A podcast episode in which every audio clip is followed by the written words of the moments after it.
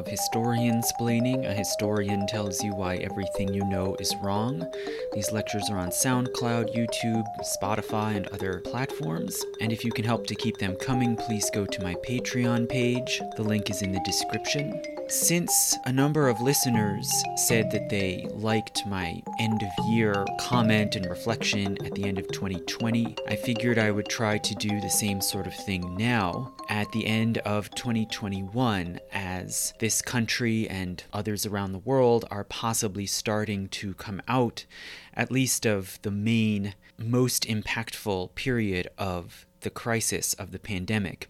So, what I want to do now is make a few comments trying to sort of make sense of what's happened over the past year, particularly in light of earlier crises in the past and what happened in their aftermath crises like wars, pandemics, natural disasters. And then comment particularly also on the movie It's a Wonderful Life, which is something I've mentioned before in some of my writings, and that turns 75 years old this year, and which I think can shed some light and help to kind of put in perspective the peculiar juncture that we're at now coming out of this pandemic as the movie was made in 1946 very consciously and explicitly dealing with the aftermath of World War II and how Americans were adjusting to the world after that crisis and then lastly, I will thank my patrons, who, as of the moment when I'm recording, number 116. So, some of my listeners might remember that when the pandemic was in its first wave back last spring, in the spring of 2020, I commented that we should not expect life or society to go back to normal in quotation marks, and that normal, in a sense, was an illusion to begin with, much less was it an attainable goal to return to. Well, Others disagreed, others whose opinions I might expect saw things differently, and in fact, the French novelist Michel Houellebecq, who is known for his sort of cynical and jaundiced view of modern society, he made waves when, in an interview in April 2020, he was asked whether he thought that the world was going to change as a result of the pandemic and he said quote i do not believe for a half second the declarations that nothing will be like it was before. We will not wake up after the lockdown in a new world. It will be the same just a bit worse. And then he went on to comment about the pandemic in particular saying that the crisis was turning out to be quote remarkably normal and that the virus was banal and has, quote, no redeeming qualities. It's not even sexually transmitted, end quote. So it can seem, at least superficially, that my view that there could be no return to normal and Michel Houellebecq's view are opposites. And the question naturally arises of who was correct. Well, if we look at say, the expectations that observers, like myself and others, might have had one year ago, and what has actually transpired, certain things stand out. For one thing, just politically speaking, we should note the remarkable lack of any policy or institutional changes over the past year, even as people have dealt with the pandemic, the so called lockdowns, the transition to a new presidential administration, the rollout of the vaccines, which have controlled the harm done by the pandemic in certain countries. Nonetheless, despite all of those apparent dramatic developments, there's been remarkably little political or institutional change there was, from the US point of view, there was the pullout from Afghanistan, which is maybe the most dramatic new development. But even in the realm of American foreign policy, other things have remained strikingly consistent, such as there's been no move to re engage in or renegotiate the deal with Iran. And on the domestic front, it's remarkable how many things have stayed the same, despite the debates and discussions that came up during the presidential campaign. Perhaps most significantly, there has been no change in the healthcare system. the access to healthcare in the United States is still based on private insurance, which is gained through employment. Not surprisingly, during the pandemic, when there was economic upheaval, and many businesses closed their doors. About 2.7 million people lost their insurance coverage, and some of those were able to switch to other sources such as Medicaid, but most of them reportedly are still uninsured a year or more later. Most of those say that they cannot afford to get health insurance again, and as a result, they are avoiding going to the doctor or to hospitals. There's been no move towards a public option, which was promoted and advocated during the presidential campaign, and there's been no change in the pricing of drugs. And as for the conditions of work itself, there is still no universal paid sick leave in the United States. According to Pew Research, about 33.6 million workers, or about 24% of the workforce, do not have any paid sick leave and the conditions in the workplace largely remain the same, except for the transition of some mainly white collar workers to working from home.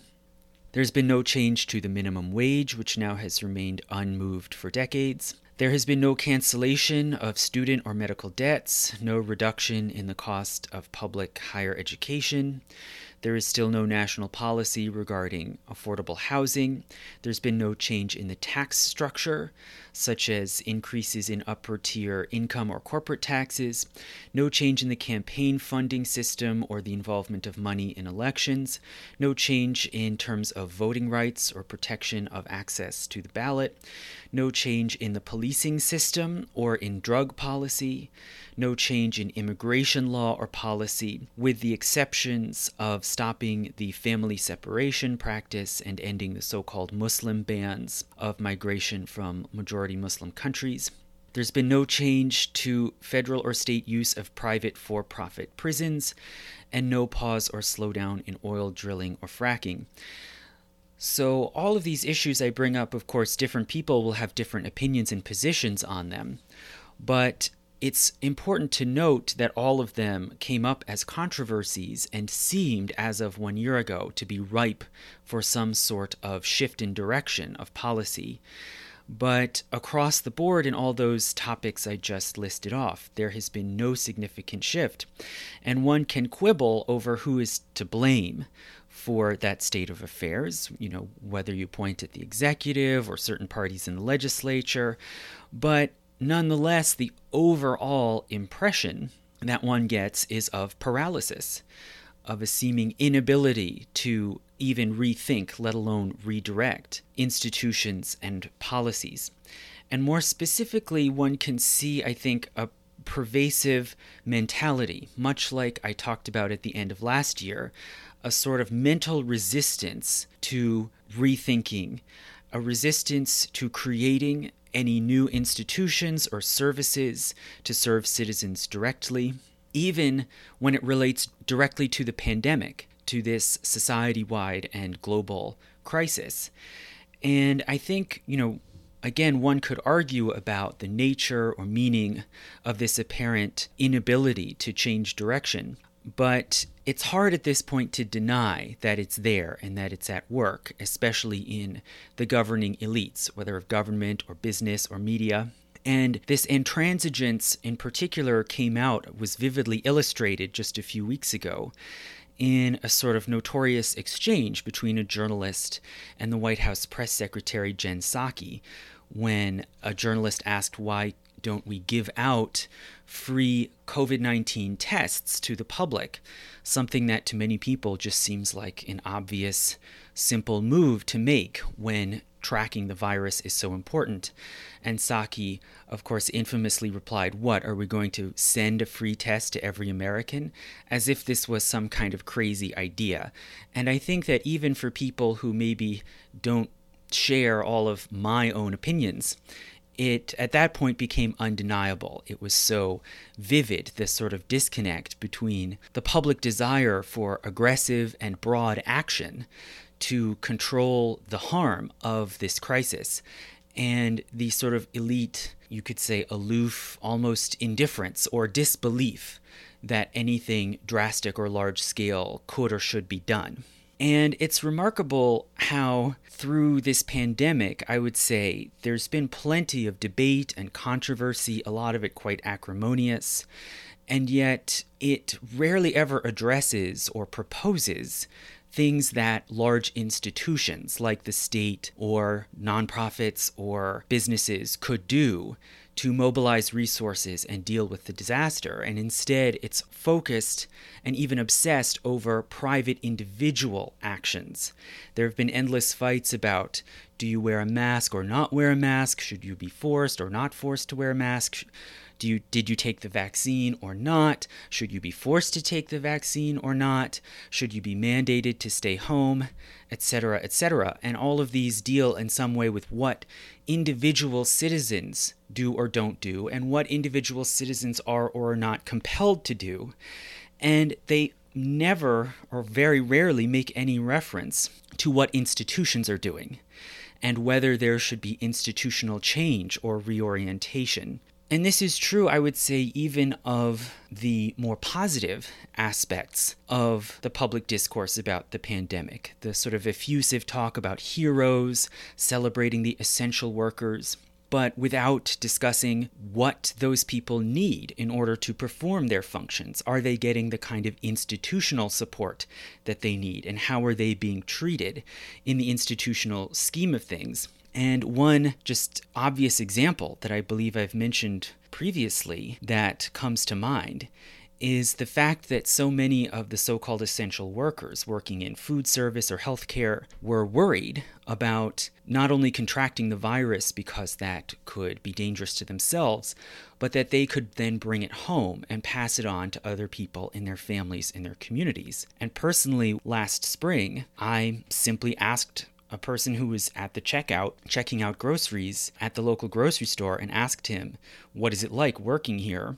now that these pandemic restrictions are happening. And his response was that it was not a huge change for him. He could handle it, it was the same job.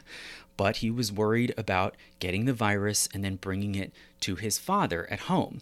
And this was a very common concern at the time and has continued to be, and yet very obvious ideas that come to mind were never really discussed, much less brought through to any kind of fruition. So, at the same time that there were these so called essential workers doing this work, worried about transmitting the virus, there were hotels sitting empty that were basically shut down with unused lodging. And it seemed sort of natural to just match this need with the supply and give essential workers housing if they wanted it in hotels to keep these hotels afloat and to help contain the danger of the spread of the virus. And yet, as far as I'm aware, this was never done anywhere at all, let alone was it done on a large or national scale. And I bring this up again just as one example of how it seems as if possibilities for large scale response have been left to sort of wither on the vine. More fundamentally, you could say there's been repeated concern or alarm about the danger of hospitals being entirely overwhelmed by waves of COVID patients, which is, of course, a very valid concern. But even as this is repeatedly brought up, there never seems to be any questioning of why it is that there are so few hospital beds ready to serve patients in a pandemic, even after decades where repeatedly we've been warned there's going to be a pandemic, there's going to be a pandemic. And this one that's currently happening is hardly the worst or most devastating that there's been. It's far less deadly than other previous pandemics like the Spanish flu, for instance. And the fact is, which is rarely ever pointed out as far as I can see, there are much fewer hospital beds in the country, just in gross numbers, today than there were in the 1970s if one looks up the statistics, the number of hospital beds that can serve patients in the US has declined from about 1.5 million in the mid 1970s down to only about 920,000 in 2019, even as the US population has grown dramatically by at least 50%. So the capacity for our healthcare system to treat people, much less to treat large numbers of people in a crisis, has been drastically slashed from where it used to be. Why, after a year and a half, has there been no public discussion of this? Why has there been no demand to restore hospital capacity, to expand healthcare, to hire more nurses and healthcare professionals so that they don't become overwhelmed at difficult moments? And it's remarkable that instead of talking about how equipped society is to deal with a crisis like a pandemic disease, instead, there's been an increasing focus on blaming individuals for being sick. And understandably, there's a lot of emotion that has been stirred up about questions like mask mandates or vaccination mandates, because I think it is at this point the only semblance that people have of being able to contribute in some way to a wider social effort to deal with the crisis. And it gives people some sense of solidarity and of being able to act out their altruism. And of course, people who oppose those same mandates are often accused then of selfishness, but ironically, neither side seems to put forward any call for greater collective action. There's been, I would say, a loss of any sense of potential for collective action. And a lot of the acrimony and heightened emotions, I think, are from that frustration of not knowing what else to do in order to help deal with this society wide disaster. And this is something I've pointed out over and over again that when crises come, such as in the breakdown of the Western Roman Empire, people tend to want to band together and create order rather than sink into fear and disorder. And others have mentioned sort of previous moments of fear and alarm, like when the original War of the Worlds radio broadcast went out. And some people took it seriously and believed that actually aliens were attacking and invading America. You, we can laugh at them for their credulity, of course, but it's important to notice what did those people do. They didn't go ride out into the wilderness. Society did not break down into panic. Rather people showed up at military recruiting stations ready to volunteer to fight the aliens which again might be amusing but it is typical of this pattern that I keep referring to that when people see a danger with a broad threat, they want to band together, they want to rally together and feel that they're doing their part. And I think that we see that kind of need going unfulfilled. There's been little or no encouragement or coordination of any collective action or sharing of burdens, like one tends to see in wartime or in the aftermath of other disasters like storms and hurricanes. And instead, the main sort of mode of participating and responding to the pandemic for most people has been a series of so called lockdowns, which have, have been instituted and then sometimes rolled back or adjusted repeatedly back and forth over the last year and a half. And for one thing, we should note that this lockdown is actually a misnomer. It's not really a complete uh, across the board stay at home order like one might see in other situations. Rather, it's been negotiated into something complicated that applies differently to people of different social roles and different classes. We're in a very class stratified society. And as per usual, people's experience of these so called lockdowns is mediated to a great degree by class. And what's actually happened is that white collar people, people who are mostly more educated, who work primarily with their minds rather than with their hands, have been able to stay home and sort of shelter in place, while blue collar people and service workers who do work in person with their bodies and hands have been forced to continue to go to work in the workplace and continue to do jobs like food service, food preparation, transport, in some cases manufacturing, as well as healthcare work, and have had to continue to perform these services for the convenience of the middle class and white collar people who get to stay home. So the system has sort of been geared for their safety and convenience. And this scheme of treating different people's work differently has been justified by calling these lower paid, mostly blue collar workers, quote, essential workers. And this is a very loaded phrase. Uh, one, it can be taken to imply that these services like food preparation, food delivery, as well as nursing, trucking, and so forth, are absolutely necessary for the functioning of society. And this could then be reasonably taken to further imply that these essential workers should expect better treatment or pay or rewards for the work that they're doing, since it is essential in a time of crisis. But we should notice, of course, that until recent months, up until one might say about July or August this year, that has not happened. Workers have been treated as essential only in the sense that they're not allowed to stop working, or that they risk losing their jobs or their livelihoods if they don't continue to show up to work. But they have not been treated as essential in the sense that anything should change for them or should improve in terms of the terms or conditions of their work.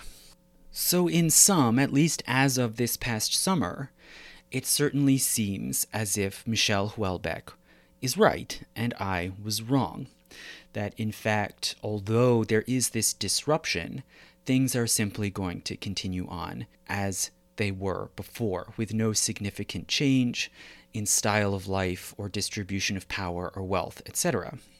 But some of you might already be saying, not so fast. It does seem as if something, at least, is happening in recent months. And that something is a sort of amorphous trend that has picked up steam over the later months of 2021, where enormous record numbers of people are leaving their jobs or changing jobs, giving rise to a so called labor shortage. And it is true that over the past year, over 40 million Americans have quit or resigned from their jobs, which constitutes well over one quarter of the entire workforce. Now, as some will point out, this doesn't mean that they're all withdrawing from the workforce. Many of those same people have also been rehired as various businesses and institutions have picked up their activities again over the course of the year. So it is in large part a reshuffle with people moving around, you could say, on the chessboard of employment. It is not just a mass de facto strike. But nonetheless, employers do complain about a lack of workers, a difficulty in staffing up their operations, and a resulting need to raise wages and compensations in order to get the workers that they want. And this resignation wave is, in fact, the reason for this labor shortage. It is not a result of growth or expansion in the economy. There has been reopening, but nonetheless, there still are fewer jobs in the American economy now than there were two years ago in 2019. The economy has still contracted compared to where it was. The problem is that the number of people who are willing to work in those same jobs has shrunken even more dramatically, leaving a significant shortfall. So, what are the reasons? What are the reasons for this significant diminution of the number of people willing to go to work? Well, it's hard to pin down exactly. Some press organs are more interested than others in understanding what's going on, and it seems that there are multivarious and complicated reasons for it.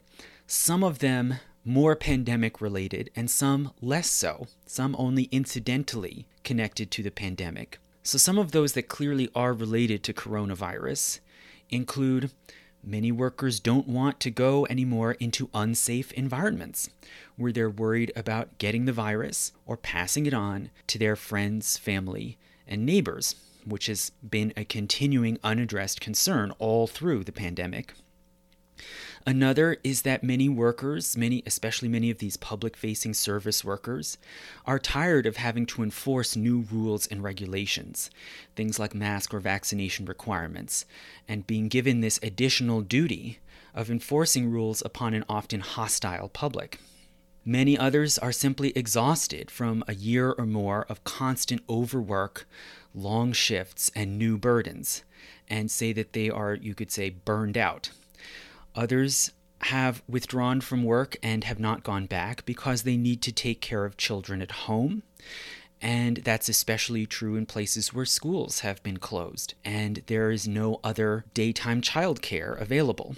Also, many older workers in their 50s, 60s, or 70s have taken this moment to retire and some of them may have started working from home or online, or were laid off during the pandemic, and they're not going to try to get back into the workforce again, which is very hard for an older person.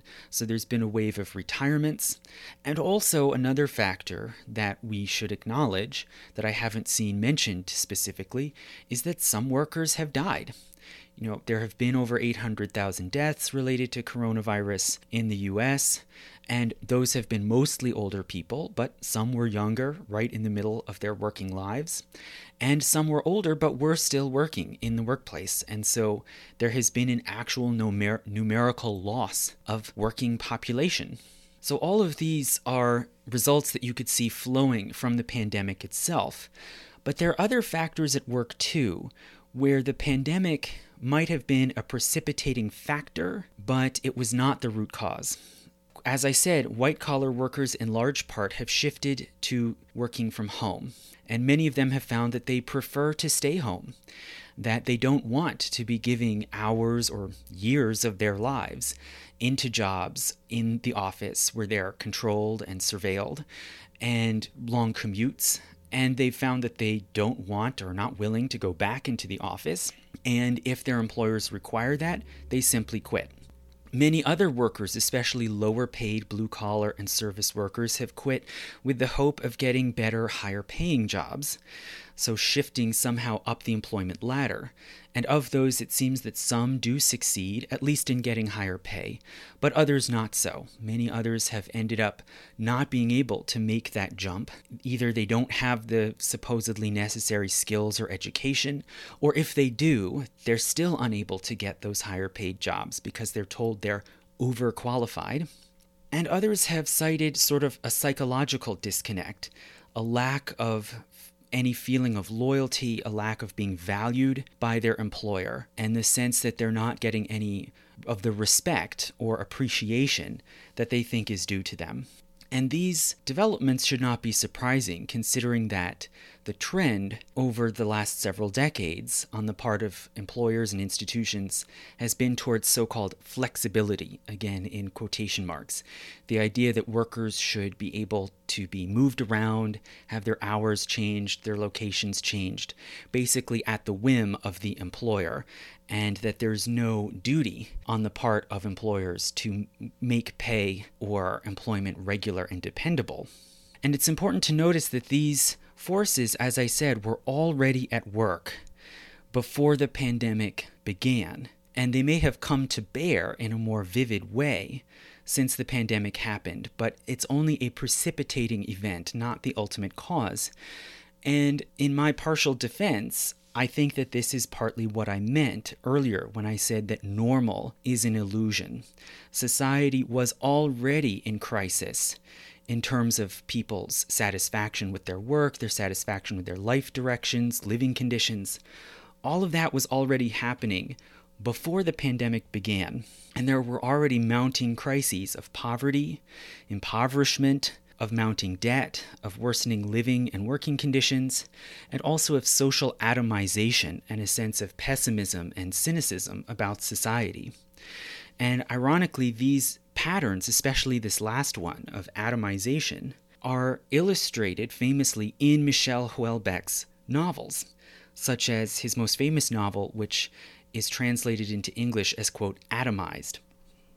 And Michel Houellebecq, as I said, is French, but nonetheless, you can see similar or even more vivid patterns at work in America, where life expectancy, if one just uses this one overall measure of life expectancy, that peaked in the United States in 2013 and it began declining in 2014 and declined, although very slightly, it declined steadily year by year from 2014 through 2018 it saw a small increase again in 2019, but still was lower than where it had been in its previous peak six years earlier. So, despite all of the great advances in healthcare that have happened, technologically speaking, nonetheless, US life expectancy was on the way down for most of the decade before 2020. And this, I hope, drives home what I was trying to say that there is no actual stable or progressive normalcy to which one could return in the first place. And this fact, I think, is seen playing out now in the so called labor shortage or great quit or great resignation. That the systems of the rhythms of life and work that one already knew before the onset of the pandemic were already unworkable and unsustainable. So the supposedly normal functioning of society cannot simply resume. And as a result, this has forced a haphazard and piecemeal renegotiation of the terms of work and power. And this renegotiation should make some more sense and be easier to wrap our arms around if we see it in light of previous post crisis social reckonings. So, very often during severe civilizational crises, the lowest level workers in society are often compelled to continue to work and keep society functioning rather than fall into panic or walk out. And this is often done partly through promises, whether explicit or implicit, promises of improved conditions, of new rights and privileges that will be extended to the lower strata of society after the crisis has passed. So, hence, civilizational crises like wars, pandemics, and famines are often followed then by class conflict and dramatic renegotiation of social conditions and of the covenant of the different classes and sectors of society. And we can go back to the most dramatic example of this, at least in Western history, which is the aftermath of the Black Death in the 1300s. So, the Black Death, as many of you probably know, killed over a third of the population of Europe. It particularly decimated the peasant and craftsman classes, these, the commoner classes of society. But those who survived into later years after 1350 now found that their labor was very valuable and that they were in a position to negotiate for better compensation and better legal and social treatment in society at large. So there was a struggle, firstly over wages and rents, in which some states intervened, such as by putting legal caps on the hourly wages that workers could be paid. And this led, in effect, to a sort of black market of labor, with many workers still using their leverage to get better compensation. And as these struggles escalated between workers and employers, between landlords and tenants, and then also between the state and the civilian population, this struggle sometimes spilled over into open rebellion. It led to the Jacquerie, the most uh, bloody and cataclysmic rebellion in France before the French Revolution, which broke out in the area around Paris in the 1350s. And later, in a more indirect way, also to the Peasant Revolt in England in 1381, where peasants all around the home counties of England around the capital made a set of radical demands for legal equality, for freedom and mobility, which also was brutally suppressed, but nonetheless, a lot of those ideas and demands of the revolt were eventually enacted anyway over the years. So one could take the Black Death as sort of the most extreme illustration of this pattern, but similar dynamics are at work again in more recent times, such as in the aftermath of World War I and the Spanish flu. So, in this unprecedented mass mobilization of the First World War, and the debilitating effects of the flu, new populations had to be rapidly mobilized into work in order to power the industries of the war effort and run civil society. And in several countries, that was particularly taken up by women. And this is a large part of why women first attained the right to vote in much of the Western world, either during or directly after World War I. And as an illustration, in the middle of the war in 1917, this long standing question of women's suffrage, women's right to vote, which had been really violently fought over and had been suppressed and marginalized by the governing elite. This came to the fore again, and the UK munitions minister, the minister in charge of making sure that the industries continued to supply weapons to the war front, he openly took a position in support of women's right to vote and political equality. And he said, quote, Where is the man who would now deny to women the civil rights which she has earned by her hard work? So you can see here the munitions minister, he sort of mixes up singular and plural in this one sentence, but nonetheless he spells out quite clearly that there was a kind of exchange going on, that if women stepped in to this massive and critical vacuum of wartime labor, they would get political rights in return. And similar effects happened also to a great degree for the working class. In the United Kingdom, the war effort largely legitimized the Labour Party in the eyes of the elite as a legitimate representative of the interests of workers and as a legitimate uh, party that should have a chance at government, which it eventually got then in 1924 with the first Labour government. In the United States, there was not as clear a vehicle for sort of politically enfranchising the working class like the Labour Party in Britain. And a lot of those same sort of demands for greater worker power were instead channeled into radical anarchist and socialist unions like the IWW, the Industrial Workers of the World, which I mentioned in my history of Tulsa.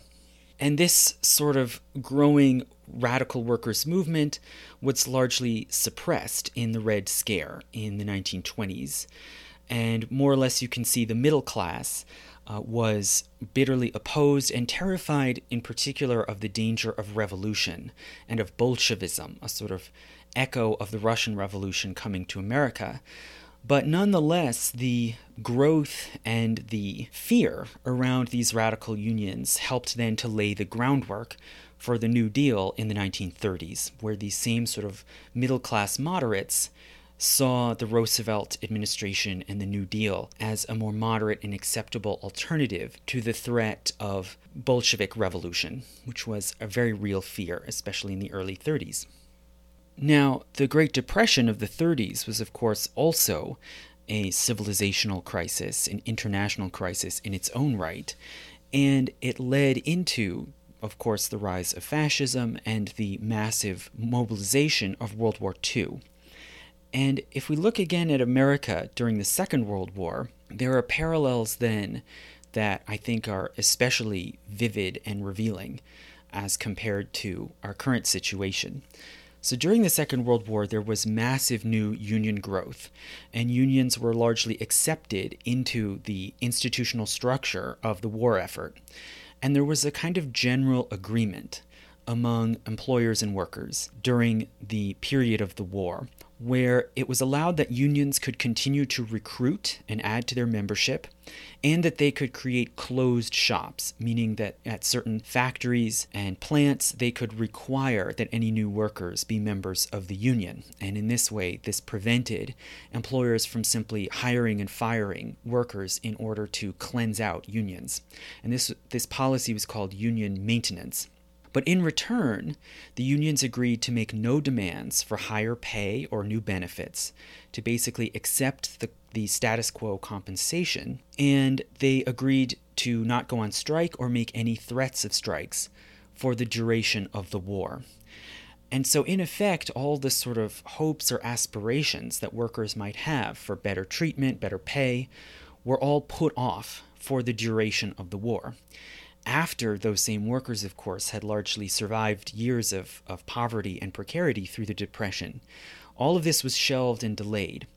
And new consumption, such as cars or consumer goods like shoes or new houses, all of this was put on hold. And even food, of course, was rationed through the war. And with all of these sort of sacrifices and postponed hopes and aspirations, the sort of improved standard of living that many workers hoped they could attain was put off until after the war was won. And so, not surprisingly, once the war did end, it touched off a massive new reckoning between capital and labor. And a lot of the developments of the late 40s in the aftermath of the war will sound very familiar. There was massive retirement of many workers who now wanted to have pensions or social security. Many others withdrew from the workforce, especially women who had gone into the factories and run the American industries during the war, a lot of them then resigned and wanted to go home, or for whatever reason, chose to go home and start families. And so, in effect, the actual workforce was constricted, and those who continued to work had greatly increased bargaining power. And on top of that, those who continued to work in the late 40s had either accepted the regime of the war effort and accepted the limitations on their pay and other compensation, or they were actual veterans who had served on the war front and now had come home. And in large part, they wanted raises, better conditions, benefits like pensions, health insurance, and there was a tremendous rolling strike wave all through the big industries in America in the late 40s, which culminated, as I described a bit in my lecture on the Powell Memo, this culminated in the so called Treaty of Detroit of 1950, the massive, multifaceted agreement between the UAW and General Motors, which basically set the pace for all American industries across the board. The idea that workers should have steady, dependable work, seniority protections, decent pay, pension provided by the company, and so forth. And so basically, by the early 50s, you can see the formation of a sort of post war settlement. At least a partial consensus, basically centering on this notion that Americans who work full time, 40 hours a week, and obey the law should be able to attain a basically a middle class lifestyle. They should get a reasonable share of the profits of industry. They should get job security and sufficient pay to be able to economically support a small family and to buy a home. And home ownership, of course, continues to be this sort of talisman of the American middle class lifestyle. The workers also should receive basic necessities like coverage of medical care. Also, there there were certain policies baked in to this post war settlement. The understanding that government policy would aim towards full employment, meaning little or no unemployment. Anyone who went to look for a job should be able to get one, and an employment ladder. The idea that if you work for a certain time at a low level job, there should at least be the possibility of advancing upward.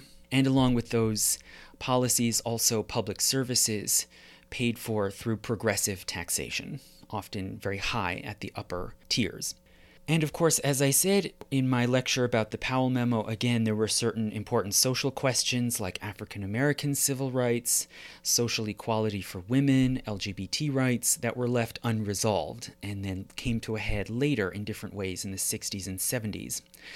But this sort of consensus about the conditions and terms of work more or less held in the US for about 25 years, from the end of the war in the 40s through the 1960s.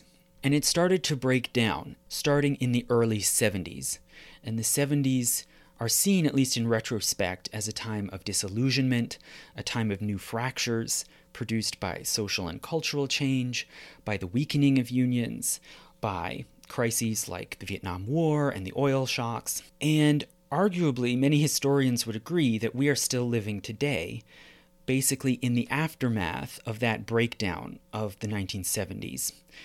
And we're in a sort of strange twilight zone, you could say, where certain core assumptions are still taken for granted, as if the conditions of the post war period of the 50s and 60s still held. It's still often just assumed that there is something like full employment, that those who want to work can, that there's an employment ladder, that if you start off at a low level position, say at minimum wage, you will quickly advance to higher positions, that if you work, you'll be able to afford a home.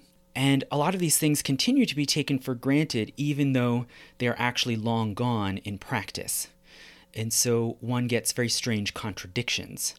For instance, health insurance still being tied to one's employment status and employer, even at the same time that the steady, the expectation of steady employment that might have held in the 1950s or 60s is no longer there. And in fact, working today requires mobility.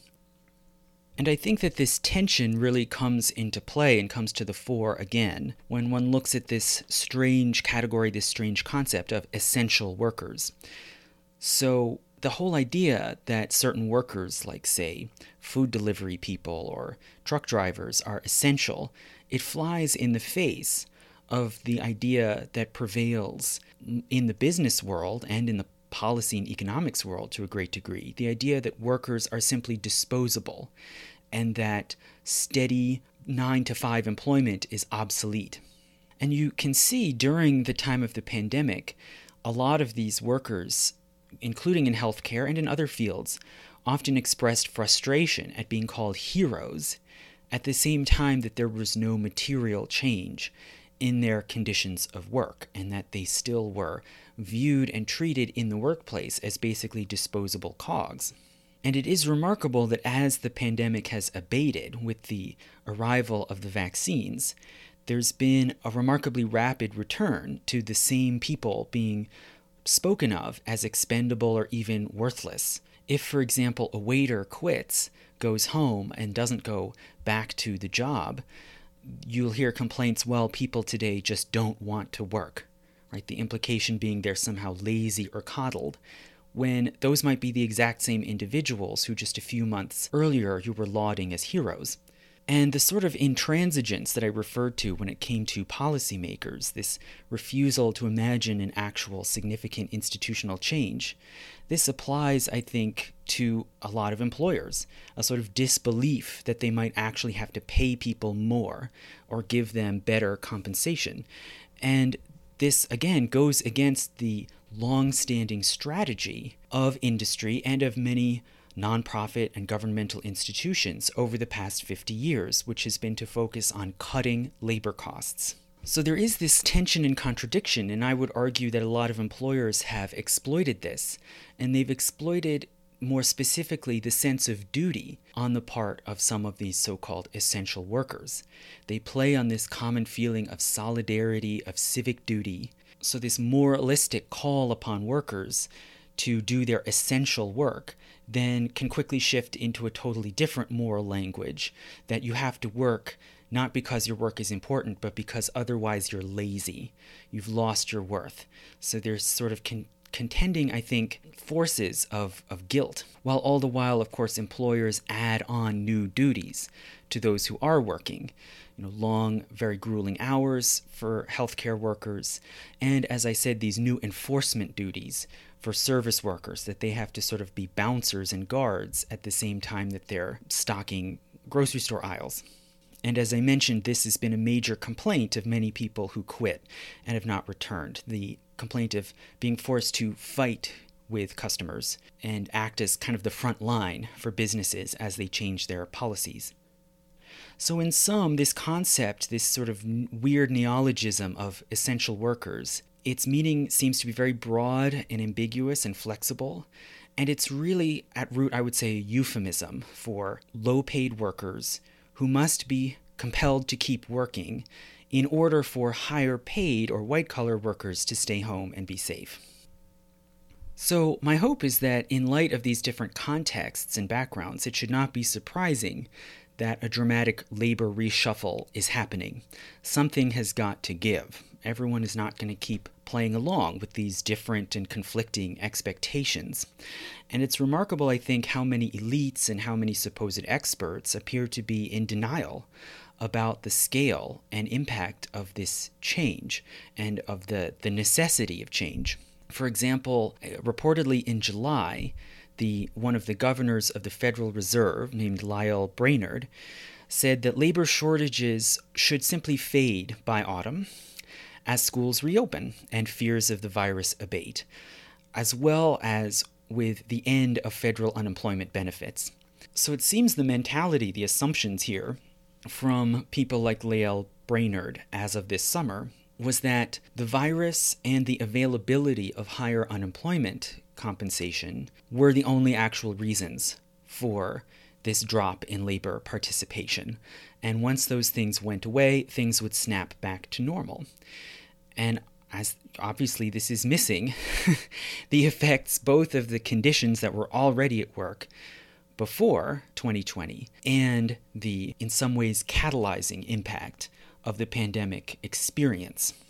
And a further effect, I think, a sign, you could say, a facet of this sort of denial of the problem and this sort of mental intransigence and refusal to think differently about social relationships can be seen in what employers have done to try to deal with the so called labor shortage, which has sometimes included uh, higher pay and sometimes other compensation like new signing bonuses, where they simply pay out a lump sum to the worker as a reward for taking up a job. And this is very strange, I would say, because it indicates that these employers are not broke. They're not without money to pay these workers more. They just resist more significant changes. If they are strapped for cash and really desperately need workers, the question comes up then well, why don't they simply offer a share of the profits? If these workers are essential, if they're so necessary, why not say if you join in and help keep this business going, you will get some piece, some share of profit or share of ownership in the money that the business makes. And this is commonly practiced in many places around the world. It can be called sweat equity, right? Rather than paying in cash to get a share of ownership, you do labor and get a share of ownership. And there are some businesses, of course, that are entirely owned by the employees. Uh, the biggest one in the US is the Publix uh, grocery store chain, which is the major chain of, of supermarkets in Florida and much of the Southeast. It's entirely employee owned.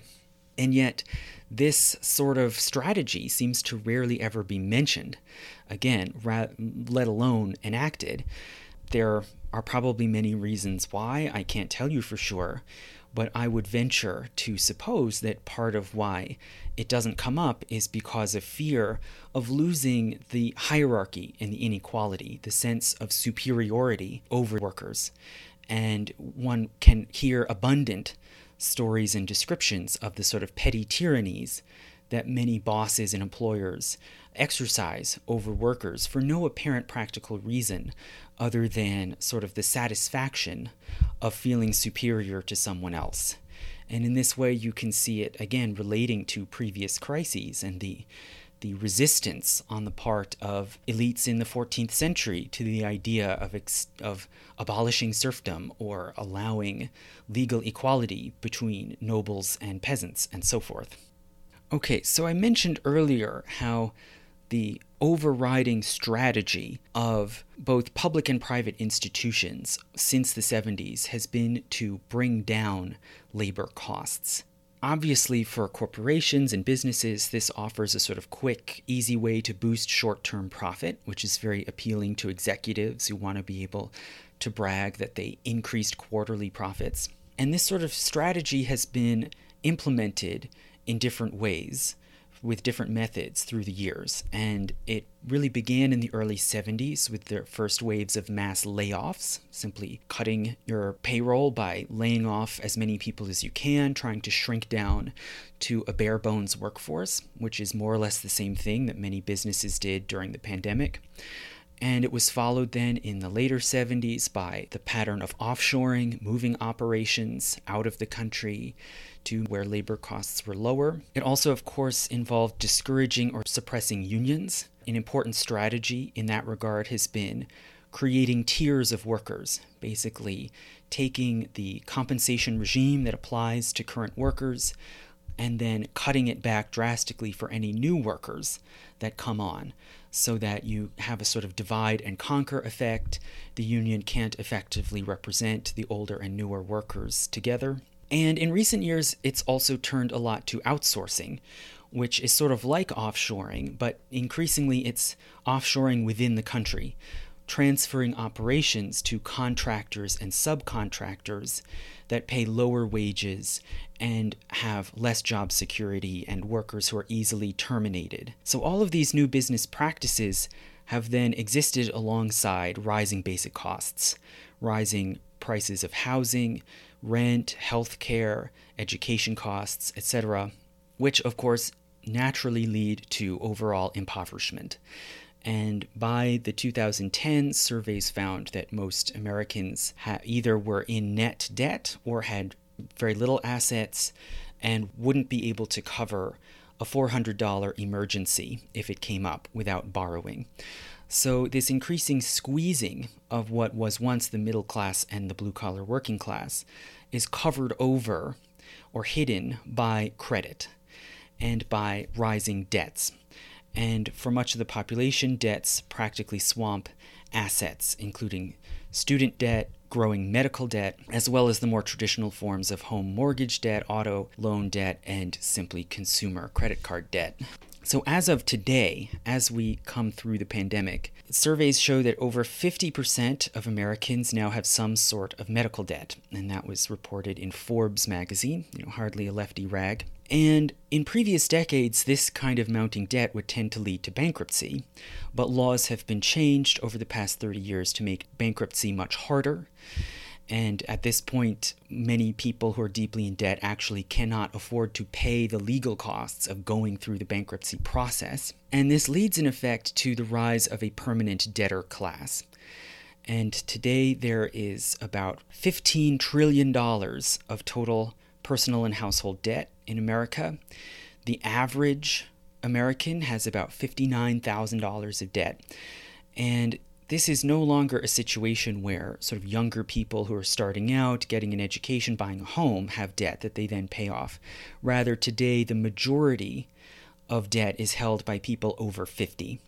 So, this has become a lifelong situation of continuing debt. So, in sum, the sort of economic order that people might have been accustomed to assuming in the 50s and 60s is really gone. And we're seeing instead patterns of mass impoverishment, which are covered over with credit and debt. And the last wave of cutting of labor costs that f- follows from the others is what has now been called casualization the idea that, as I said, workers should be treated as kind of casual pawns to be picked up and discarded at will. And em- permanent employees are often replaced with contractors, sometimes the exact same people are simply fired and then taken back on with contracts with lower pay, no benefits, no job security. In Great Britain, this became a big political issue so called zero hour contracts, which many young people were compelled to sign, where they agreed to be constantly available to go to work, say at a retail outlet, but they didn't know if they would actually get any hours at all week by week. They simply had to wait for the call. And some proposed uh, banning this practice, but as far as I'm aware, it's still legal. And this is an example of the new pattern of requiring total commitment on the part of the worker, but none on the part of the firm. And significantly, this sort of practice, which has been applied to people like, like retail clerks, has also trickled up into white collar professions like academia, where now permanent professorships are eliminated and instead so called adjuncts are hired at will semester to semester. And the overall result you can see is tremendous profits, right? Businesses in the US today are making huge profits. The stock market is very strong. And this is based on large part on a base of bare bones squeezed labor forces. Now, one of the effects of this is that it's increasingly difficult to form unions to do the sort of thing that was common in the 30s and 40s of organizing workers in these industries. When you have workers constantly moving around, being hired and fired, having their hours shuffled around, having different crews of, of unknown people showing up and leaving at different times, it's very hard for workers to become acquainted with one another, much less to then organize. And even when unions do form in some businesses, they can often then be cut off at the knees by the employers simply shutting down the particular branch where the union forms. So, with increasingly large retail and food service chains employing millions of people, the employers have this power to simply uh, eliminate businesses with unions. For example, Dollar General now is very widespread all over the country. There are more Dollar Generals than McDonald's, and they are ununionized, but last year, before the pandemic began, in the winter of 2020, a group of six workers at a Dollar General store in Missouri were able to form a union. The Dollar General then sued in court to try to avoid legally recognizing or dealing with this union. They lost the suit in court, so they were compelled to legally recognize the union, and in response, Dollar General simply shut the store down. And this is something that massive chains are able to do, and as some people have pointed out, this is very likely to continue happening, such as when some Starbucks workers are able to organize and form unions at Starbucks locations in Buffalo. It should not be surprising if Starbucks simply shuts those locations down in order to prevent the virus of unionization from spreading. So, in effect, in some, the past 50 years have been a kind of extended experiment, a sort of social experiment in boosting profits by squeezing workers and seeing how far they can be pushed in terms of low pay, unreliable hours. And so it should not be surprising that as a result, in the last few years, some degree of pushback has begun. And perhaps one might suppose conditions have reached a sort of rock bottom where people will not go any further. They won't, they won't work under this regime any longer. And I say intentionally over the last few years because new actions in labor, new formations of unions, new strikes have been very much in the headlines and have been much discussed. But arguably, this pattern began before the pandemic started.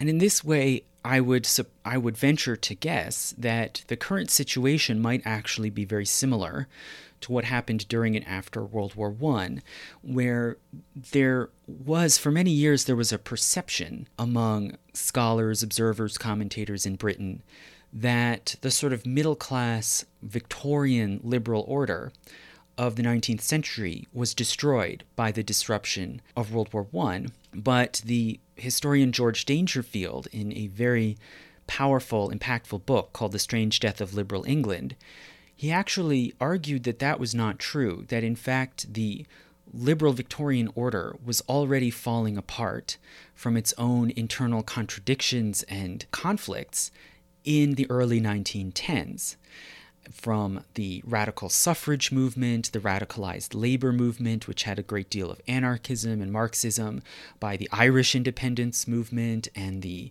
the crises in government over Irish Home Rule and the abolition of the House of Lords, and that basically that order was tearing itself apart, and many people were, were dissatisfied and radicalized, and that in his view, the war actually compelled people to rally together to a national cause and preserved and prolonged the Victorian social order for a few more years, where it was on its way to falling apart before the war began.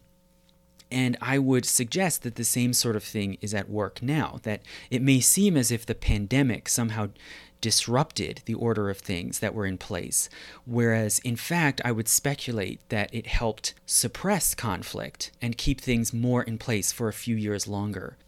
But that being said, it's worth noting some of the different sort of labor actions that have happened and caught people's attention just over this past year. So there have been efforts to unionize important service workers, such as at Amazon warehouses. There was the vote at the warehouse in Bessemer, Alabama, that failed, but now has to be redone because a court ruled that there was improper manipulation and interference by Amazon, so that is going to be revoted. There are, as I mentioned, the formation of new unions for the first time at Starbucks locations in Buffalo.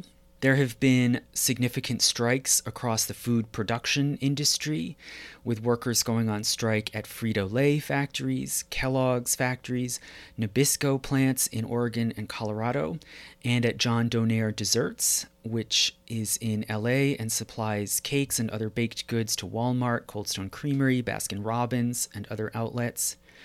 There have been strikes or th- serious threats of strikes or new unions formed in other service industries like education and healthcare. There's been a very long running, actually record breaking strike of nurses at the St. Vincent Hospital in Worcester, Massachusetts. There's been a long running strike of graduate student workers at Columbia University. There's been a new union formed among 17,000 academic workers at the University of California system. There's been a threat of a strike, which led to certain demands being met by workers in Kaiser Healthcare on the West Coast, and there was a, a serious threat of a strike among nursing home workers throughout New England, where they demanded $20 an hour in pensions, and those demands were met before a strike took place. There have also been strikes of unions in traditional mining and manufacturing industries, such as a strike by the UMWA at the Warrior Met coal mine in Alabama, and a successful strike of manufacturing workers in John Deere factories in the Midwest. And this last strike at John Deere is especially significant because the rank and file workers insisted on getting all or nearly all of their demands met against the wishes of the union leadership. So, this is one of many instances that have surfaced where there's a split between the management of unions and the rank and file membership, many of whom are much more uh, dissatisfied, militant, and feel that the management of the union is not actually advancing their interests. And so, not surprisingly, there have also been really dramatic political revolutions within certain significant unions, which many labor journalists argue are actually more significant and impactful than any of these individual strikes.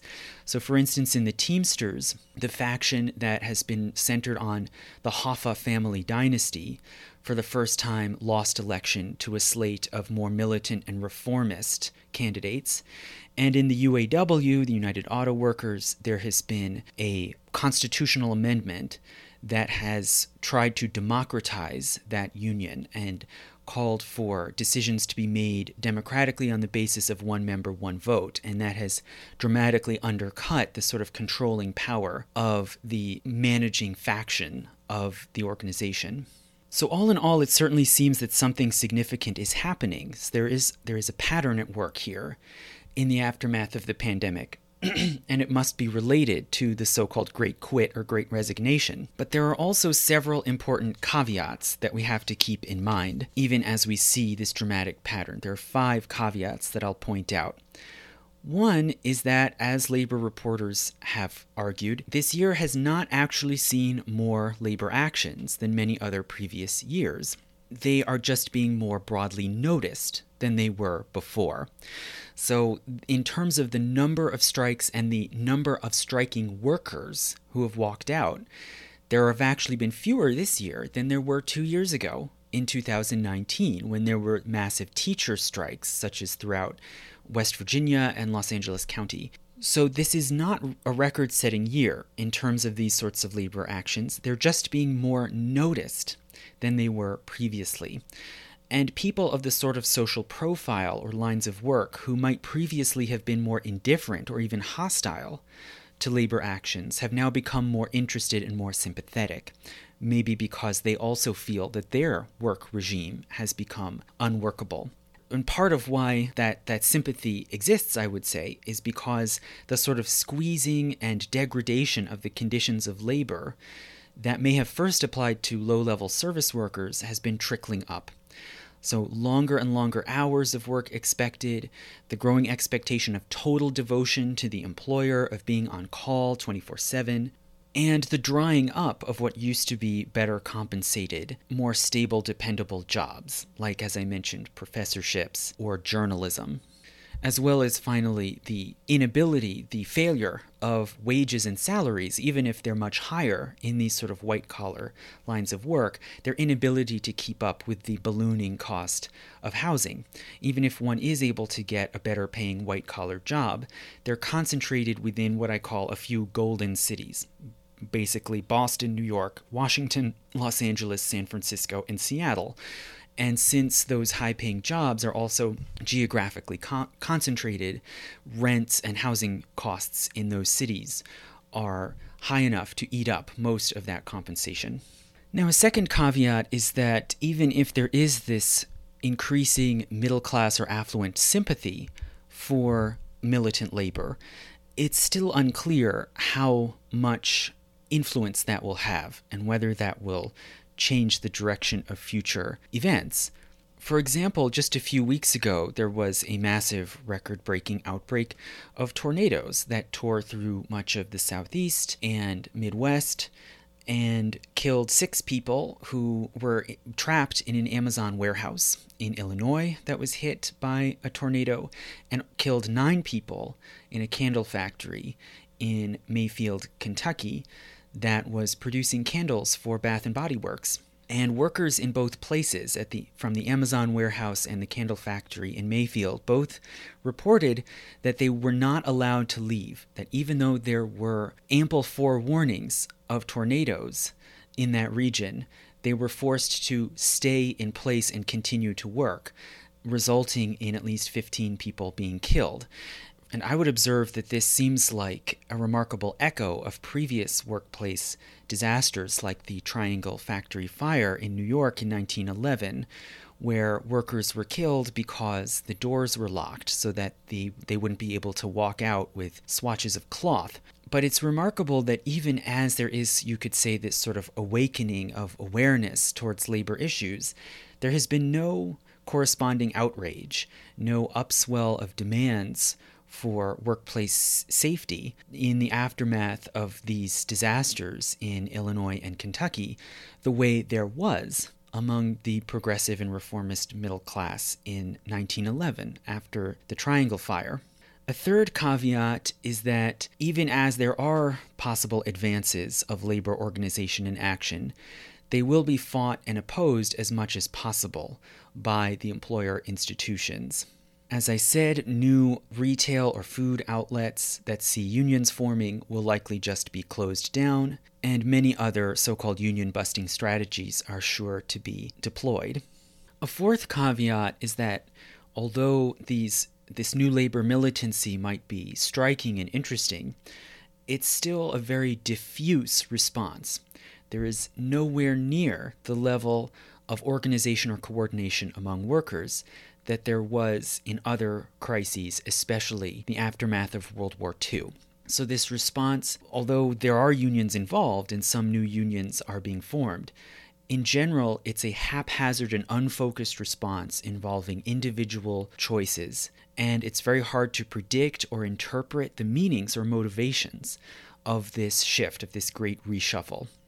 And the media, of course, you know, different media outlets have approached this differently, but by and large, most large outlets have tended to talk much more to pundits like economists rather than to actual workers themselves and tried to figure out directly what people are thinking and doing and why, with exceptions, of course. And more importantly, there is today now no mouthpiece in the form of major labor leaders people like Walter Reuther, the head of the UAW, who in large part steered the labor effort for a renegotiation in the 40s and 50s. There are no national figures like that who can sort of give voice to labor demands.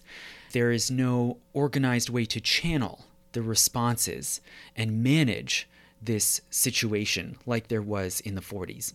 And finally, as the last caveat, I'll just restate again that there is evidence showing that this crisis started before the pandemic, and the pandemic only complicated it in very unclear ways that may be impossible to pick apart. It's true that this year, 2021, has seen the most resignations in America since the 1940s, since that withdrawal from the labor force after the end of the war.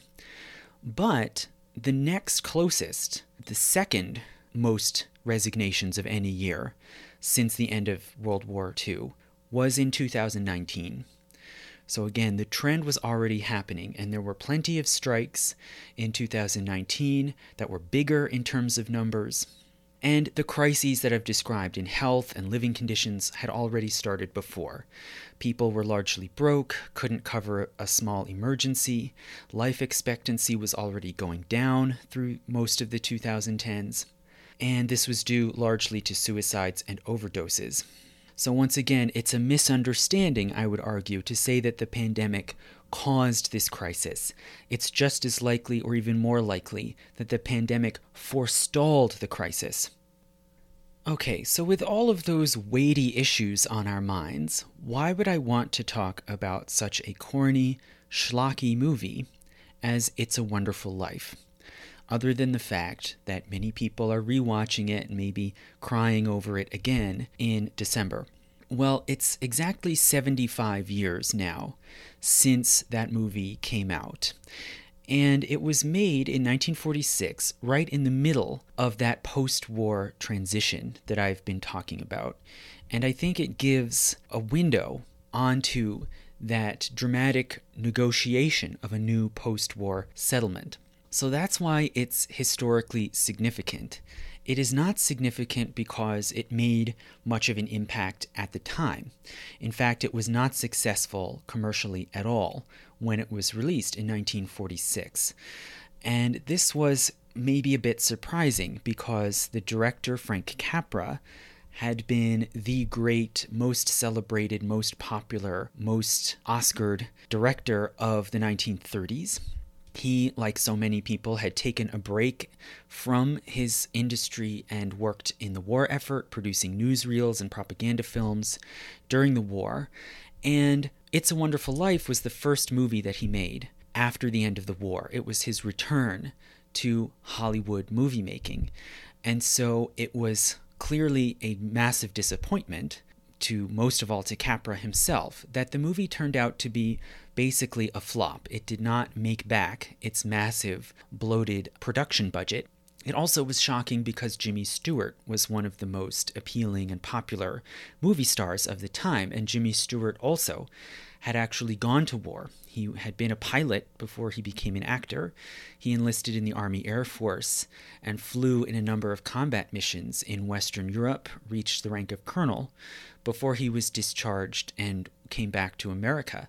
So it seemed as if this should be an exciting uh, reunion and should sort of put a, a note of optimism and possibility on the transition from wartime to peace. But in fact, it did not succeed. For different reasons, critics and popular audiences were largely unhappy with it. It was quickly forgotten and shelved. And it rose to fame and prominence only many years later, beginning in the 1970s, when it started to be shown on television. So, if that is true, then what does the movie represent?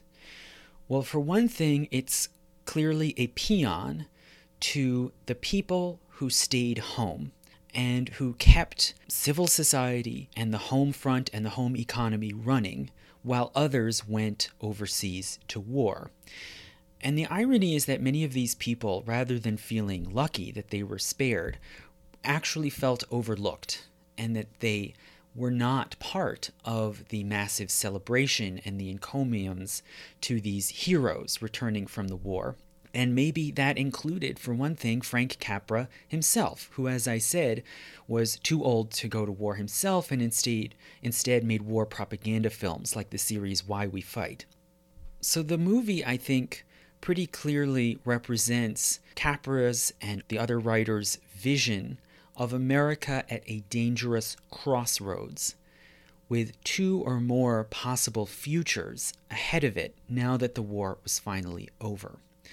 So in 1946, the country was clearly looking forward to a future of much greater wealth and a consumer bonanza. Now that these industries that had been massively expanded during wartime with public money could now be redirected to producing things like cars and clothes and homes for the consumer market. And after years of deprivation in the Depression and of sacrifice and rationing during the war, this enormous workforce could now expect a sort of influx of tangible consumer wealth. And Capra clearly was concerned about how Americans would react to this sudden change.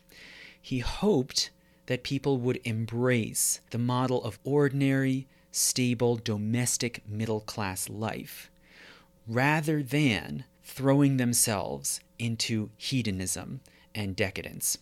So the movie reflects an effort to put forward a vision of a middle class America and to celebrate this sort of Yankee Protestant mentality of thrift devotion to family, particularly the nuclear family, and local civic mindedness, and that it would embrace domesticity, as symbolized particularly by single family homes and also symbolized by the trappings of Christmas, the sort of encapsulation of the idealized domestic family life. And so, more or less, what we see in formation, still evolving, still emerging in this 1946 movie, is what we now call the American dream this sort of conventional middle class lifestyle that should be attainable to people of different social classes, that everyone should have this avenue to become middle class. And as usual, as is so often the case, this American dream, this vision, is believed in most fervently by immigrants, like Capra himself, who was born and lived his early childhood in Sicily before he migrated with his family to California. So, this sort of middle class vision that Capra is trying to encapsulate in the movie had really been nurtured already through the 1920s and 30s in the interwar period, but it had been accessible only to a few, only to a limited class, basically of professionals and small business people. And it was often resented or rejected by workers, many of whom lived a different lifestyle with extended families, and many of whom were actually radicalized. So, Capra, after the war is over and this reckoning is upon the country, Capra clearly hopes that this sort of rising, aspiring working class that now is ready to claim the rewards of peace and wealth, he hopes that they will embrace this middle class vision for themselves as a new norm. And a lot of the movie clearly is about George Bailey, this sort of archetypal, ordinary American small businessman, making this middle class vision through the, the building of single family homes in so called Bailey Park, making this available to the rising working class. And the movie, of course, corresponding to that, it makes no mention of labor struggles, unions, demands for higher pay, or collective action. But rather, in It's a Wonderful Life, the vehicle through which people attain this new middle class world is credit, right? As exemplified by the building and loan, Bailey Brothers Building and Loan, this business that George Bailey sacrifices so much to keep alive because he sees it as altruistic and civically beneficial. So, in these ways, even if the tone and some of the sentiments of the movie are sort of populist, this doesn't mean that they are radical or oppositional. In fact, Capra was a conservative. And this is more or less a conservative vision of where many people hoped America would go in this post war reckoning. So, if that's a brief comment then on what I think the movie is about, then there are several things that flow from that that have to be pointed out misunderstandings, things that can be easily misunderstood about this movie, and that we have to recognize.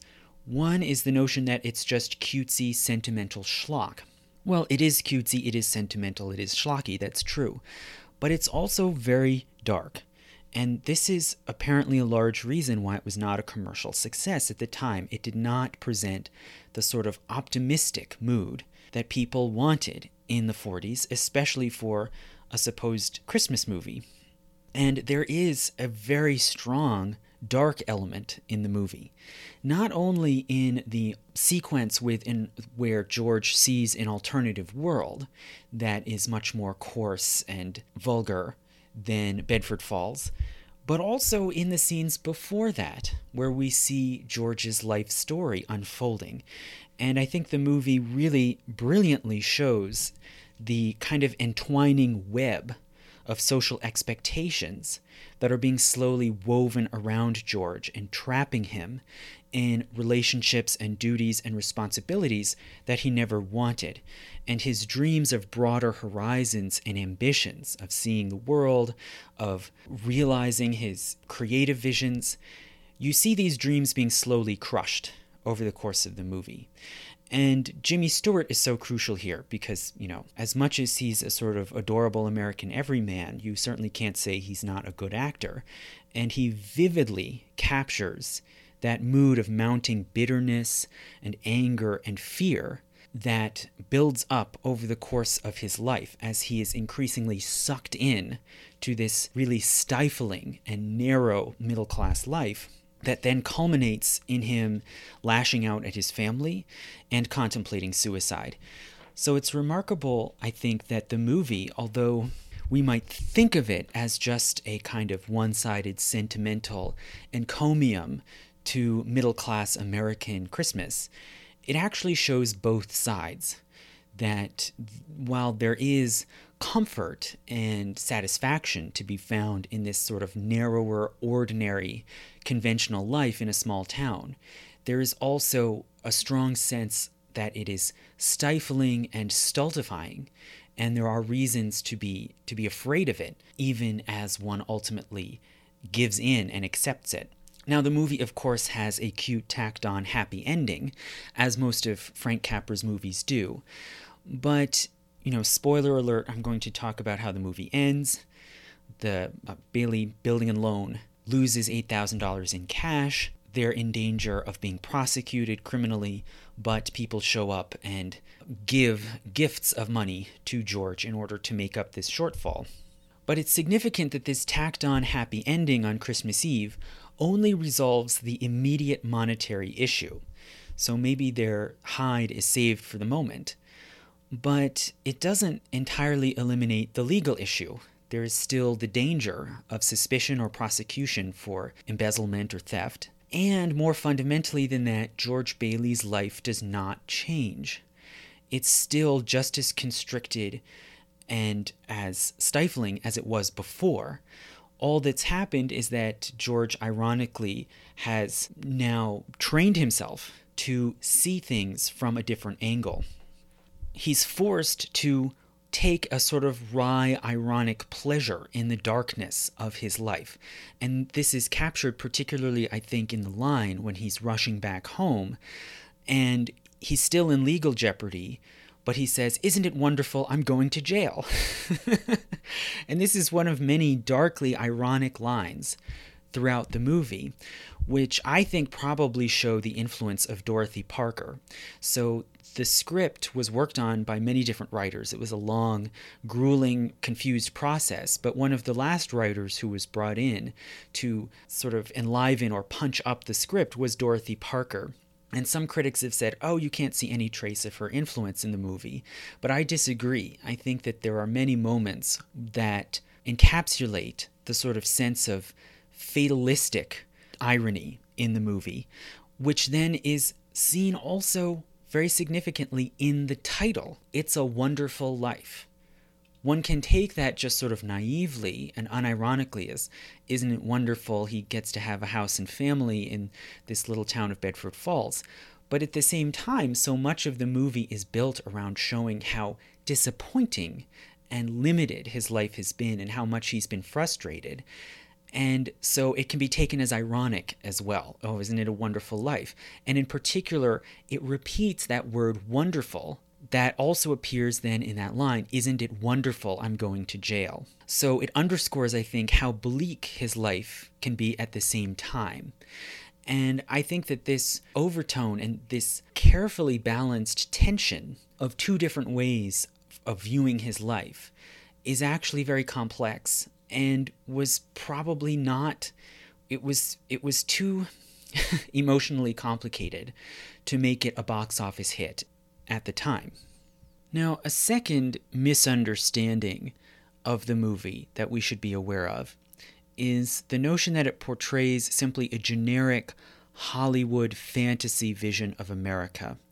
You could see Bedford Falls as kind of a, a false vision, a simulacrum of an America that never existed, sort of like Main Street USA in Disney World, which is the classic illustration of what Baudrillard called a simulacrum, an exact copy of something that never actually existed in the first place. Now, this is only partly true. It is certainly a generic, sort of gauzy, sentimental view of America with very limited problems, with, as I said, no class conflict.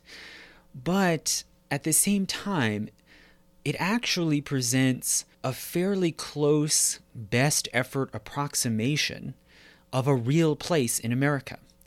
Bedford Falls is clearly a thinly veiled recreation of Seneca Falls, New York, an actual mill town in western upstate New York, near the upper end of Seneca Lake. And a lot of the geography of the town, the layout of the town common, the trestle bridge that Clarence and George eventually jump off of, this is all clearly mimicking Seneca Falls. The actual town also has a large Italian immigrant population, as is common in many of the industrial towns and small cities in upstate New York. And there are references, specific geographic references through the movie, references to industries in Rochester and Buffalo, the main cities of upstate New York. And there's even a specific reference at one point to the bank inspector going home to Elmira, which strikes particularly close to home for me personally, because that is a large town just down the road from the town where my father grew up in western New York, and where my father and aunts grew up, and my cousins still live. So there is a remarkable wealth of often subtle detail slipped into the movie that tie it closely to real places and events. And in some points, there are remarkably specific references to historical events that are really unusual in a Hollywood movie. Most significantly, you might notice early on when we're seeing George in childhood, He's working for a druggist named Mr. Gower, and he sees that Gower receives a telegram informing him that Gower's young son in college has died of influenza, and it's dated May 1919. So, this is a very unusual, specific reference to the Spanish flu pandemic and to the great personal costs of the Spanish flu, which in my lectures on the Spanish flu I noted were very rarely discussed explicitly in American art or literature. And in a lot of ways, the movie is remarkably realistic. You see certain economic forces, such as small businesses being pressured and increasingly swallowed up by big conglomerates who want to eliminate local bases of competition. You see references to the riskiness and even recklessness of liberal home loans in the post war era, and some of this comes from the mouth of Mr. Potter, who, of course, is the villain. But Potter, a number of times, has legitimate points to make. One of them being that Bailey has to decide whether this institution, the building and loan, is a business or a charity. And that if he mixes and matches of those two things, those two aims, he risks giving out way too many loans to people who may not repay them and creating an unstable situation. Need I say more? And I would argue there is also a psychological realism in the bitterness and the resentment on George's part, who is never able to travel abroad and who feels a, a suppressed resentment towards those like his brother Harry who go to the war front and take part in the great events of the time and often distinguish themselves. So there are these specific realistic elements and then, thirdly, I would also point out it's a misunderstanding to say that the movie is nostalgic. It was definitely not nostalgic when it was made. For one thing, it's not an entirely positive portrait of this middle class world, as I said, but also when it puts forward this sort of Christmas themed vision of the American future, it was forward looking, not backward looking. This vision of domestic life was aspirational when the movie was made in 1946. As I said, that middle class lifestyle had largely been built and the ideology had developed, sort of centering on the symbol of the single family house in the 1920s and 30s. And it then went public or scaled up in the broader prosperity of the 40s. And that suburban family house is basically a simulacrum of the colonial country house of the 1920s, which became sort of the standard status symbol of well to do professionals and managers. So, when the movie was made, this was an aspirational vision that was being contrasted with alternate possibilities as embodied by Pottersville.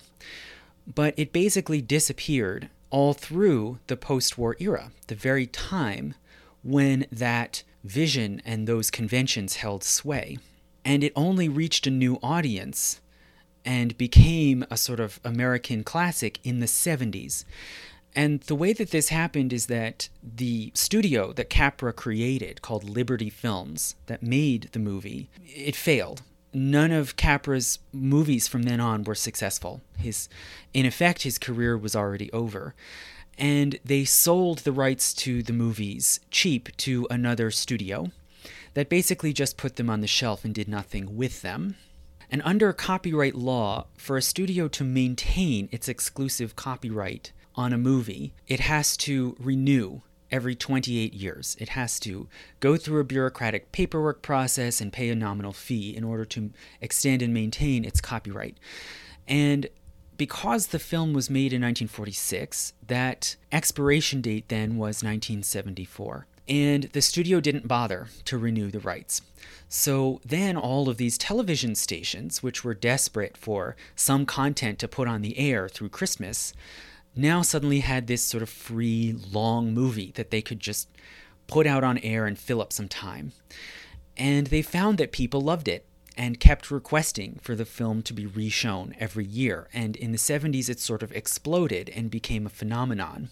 And it's remarkable that this happened just at the time when this post war economic order that I was describing was starting to break down. And when this sort of stable, happy, quaint life in a Victorian house in a small town could then be seen as nostalgic and hence could fit in neatly into the sort of sentimental mood of Christmas. And this is where it became a Christmas movie, and obviously it has been one ever since. And the last misunderstanding that I'll point out is maybe the most argumentative, the most aesthetic contention. And that's just the idea that the movie is sort of trite, shallow, obvious. And again, this is only partly true. There are certain very obvious themes that are very aggressively presented to the audience, like the sort of closing moral of the story no man who has friends can be a failure. You know, and this is the sort of thing that critics, of course, have to react against this kind of condescending foregrounding of the message to the audience. But I would say this certainly does not mean that there aren't very subtle themes and layers woven into the movie as well. And really, there have to be because that's the only way that the movie can hold up to so many viewings over and over again through the years. There have to be these complexities to it. And viewing the movie in retrospect from the point of view of today, 75 years later, I think there are certain subtle themes and symbols that might speak to an audience today. For one thing, there is the capturing of, as I said, the fear of conventional life and of being confined to an uninspiring and unmeaningful office lifestyle through the workday, and then, of course, to the life of the nuclear family at home at night, which can also be quite stifling. So there's this fear expressed of being stifled, of dreams withering on the vine, and this theme, I think, is the reason for a lot of the very long opening scenes in the movie, the long setup, which otherwise might be sort of inexplicable. And in particular, there is a conversation between George Bailey and his father at the home dinner table, where Bailey is intending to set out, uh, get an education, explore, travel the world, become an architect. And the father asks whether he wouldn't rather come back to Bedford Falls and take up leadership of the family business, the building and loan. And George reacts very negatively with disgust to this idea. And he says, quote, I couldn't face being cooped up for the rest of my life in a shabby little office. Now, I would venture to guess that there are probably many people today who could sympathize with this exact feeling when there are so many people who are either quitting altogether or refusing to go back into the office. And in many cases, it's because they want to live their life. They want to have leisure time, they want to see family and friends, and they're tired of being trapped and stifled in exactly the way that George warns about. And in particular, I think it's significant that he says he doesn't want to be, quote, cooped up in an office a lot of the original viewers of the movie would know that that term comes from chicken coops in which chickens or other birds would be caged. And there's this repeating subtle reference all throughout the movie to the theme of birds and flight and the the hope, the the lost hope, the missed hope of taking flight. For instance, very strangely and without being explicitly discussed, there is an actual bird who reappears in several scenes through the movie. So the uncle, who is sort of the clerk of the building and loan, has a pet raven who shows up again and again sort of on the counter in the business office. So is actually enclosed. a, a bird that should be wild has been domesticated and brought into the life of the office, just like is happening to George Bailey, that he's being pulled in and his spirit is sort of being contained in the office. And then woven throughout it too when george talks about his ambitions his his wish to go and see the world there are repeated references to airplanes and flight. At one point he says what he thinks are the most beautiful sounds in the world and one of them is the sound of plane engines. And this is then uh, you know sort of bitterly reflected in the fact that his younger brother harry becomes a pilot and goes and serves as a fighter pilot in the war and distinguishes himself and is decorated. So this sort of dream of flight is taken away from him and given to the brother instead. And then finally, even when you think of the most sort of seemingly trite sentimental elements in the movie with Clarence the angel, his aim is to change George Bailey's mind so that he can gain his wings right? That is the sort of final marker of Clarence's success and recognition as an angel is to get his wings in basically the same way that a fighter pilot aspires to get his wings. So there's this constant theme running through of this sort of vision of flight that other people are able to have, but that is continually denied to George himself. George instead serves as as the vehicle, the sort of launching pad, you can say, off of which other people are able to take flight. Okay, and finally, there are ways in which I think the movie appears prophetic, not naive, but prophetic from the point of view of today. It foresees in different ways social problems that have come to a head.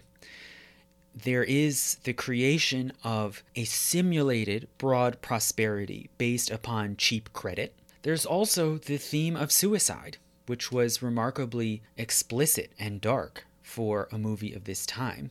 And that too is reflected in recent times in the very high rates, well, the, I shouldn't say very high, but increasing rate of suicide in recent years, especially among middle aged men. That is now the most common occurrence of suicide in modern America. And I would say that the movie, in a lot of ways, foresees a mood that would increasingly become prevalent in America from the 70s to today a mood of disillusionment, rejection of the stifling bourgeois lifestyle of the middle class. And in a lot of ways, the, the themes of the movie can be compared to later feminist critiques by people like Betty Friedan, who pointed out how limiting and how stifling middle class and suburban life could be. You can see a lot of those same critiques of conventional American life could apply to men as well. And also, the movie foresees a lot of what would follow from that mood of disillusionment. So, the replacement of middle class convention with a new sort of consumer hedonism. And I would argue, of course, that part of what is so striking about the movie is that one could say that we today live in Pottersville right? That alternative vision of what Bedford Falls could be if the power of money was allowed to run rampant has basically come true. Right? Untrammeled commercialization, constant bombardment with advertising, and the resorting to sort of cheap, superficial tricks to fix small town economies that actually make things worse. So, as industry has either closed or moved abroad, you see this effort to sort of fill the gap, especially with casinos and gambling as kind of a cosmetic fix. And even the renaming of the town as Pottersville. You know, one could see that as sort of a melodramatic source of, of shock in the movie. But even that today doesn't appear so outlandish.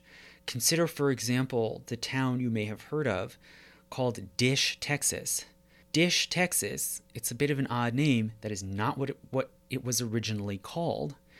Rather, the town residents agreed to rename the town as a marketing gimmick in return for the Dish television network providing them with free cable for some limited period, like a year. So even the naming rights of towns increasingly seem to be up for sale.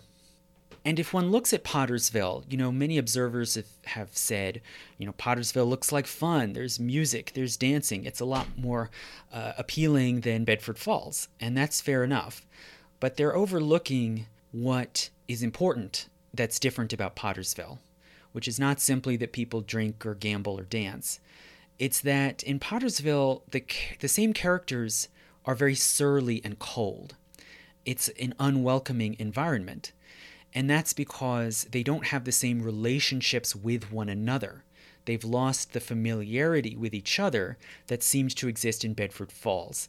And so it's an illustration then of the breakdown of social relationships. And this is what the sort of, you know, cheeky, self satisfied kind of defenders of Pottersville often miss. And in this way, I would argue they themselves, these critics who have written columns about I'd rather live in Pottersville than Bedford Falls, they're failing to see the ways in which they themselves are products of Pottersville, and they no longer understand Bedford Falls as a believable, real place. Even though, as I said earlier, it's actually not a complete fantasy, and there's a remarkable amount in the movie trying to connect Bedford Falls to real places and events. So, in short, one could say, well, in Bedford Falls, everything appears conventional, stifling, stultifying. And that's certainly true and is dramatically illustrated in the movie. But in contrast, in Pottersville, things have been sort of dissolved. Everything is cheapened, coarsened, and commodified.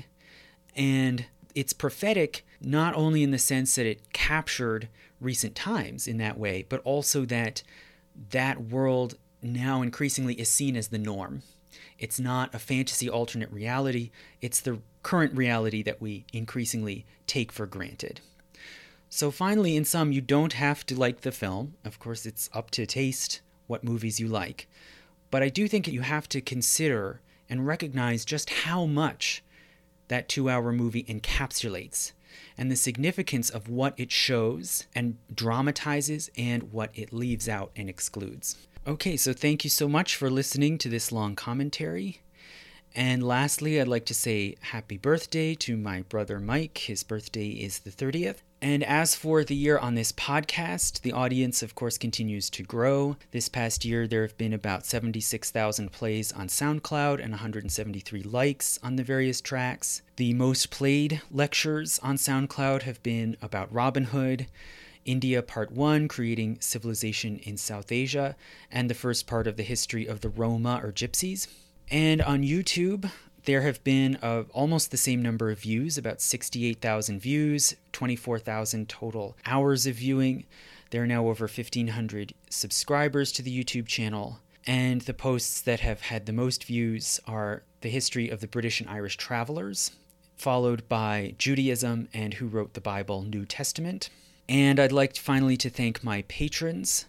So at this point, my next goal is to have 200 patrons, which should make it possible then to bring on a producer or assistant, someone I could collaborate with who would help with all kinds of technical processes like getting more rights to music and audio clips and editing videos, which is something I would like to try but is a dramatic next step.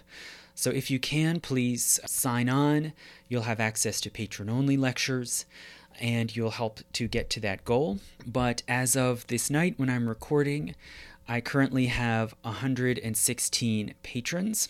And in order of their overall cumulative contribution to the podcast over its lifetime, those 116 are Carl Biagetti, Ellen Siskind, Ken Muller, Judy Siskind, Michael Biagetti, Dan Hernandez, Christine Pacheco, David C. Lavery, Peter Goldstein, John Sullivan, Ozzy Elowich, Joseph Murray, Gail and Jim Elowich, Rob Balgley, Adam Kath, John, Carrie Feibel, Alex Muller, Amandeep Boyer, Anonymous, Brooke Meechin, Karen Fagan, Kirill Trapeznikov, Jeffrey Schulenberger, Andrew Deldano, Shamant Gila, Christine Gilani, Douglas Horgan, Richard Murray, Siyuan Sun, Karen Plushutsnig, Jeannie Lyons, Becky Mann, Eric Daffron, Spencer, Monica Kuniyoshi, Paul is East of the Pecos, Slate Mills, Mike Coffey, Warren Green, Oliver, Heather Anderson, Kweku, Colin Gorey, Michael Sokolovsky,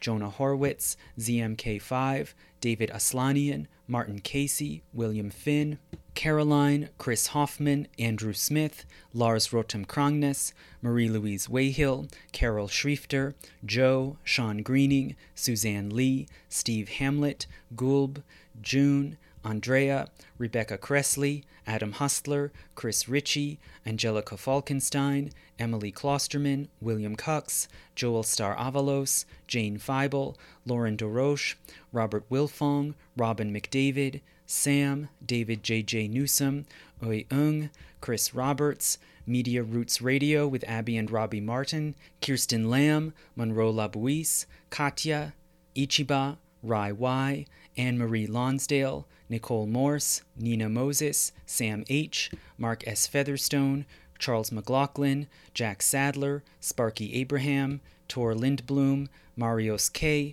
Jason A. Baber, Maureen Whelan, Ross Kennedy, Michael O'Connor, Yulia Gilich, Sam Mess, Anna Visnitskaya, Nancy Schaefer, Annika Garcia, Candice Archer, Julia Amin, Crystalline Faith, George Kachadorian, Adrian Renix, Daniel Tobin, Eitan, Elhith, Kristen Hilland, Nicholas Rennie, Paul Roditi, Peter Golbus, and Tim Volker. Thank you.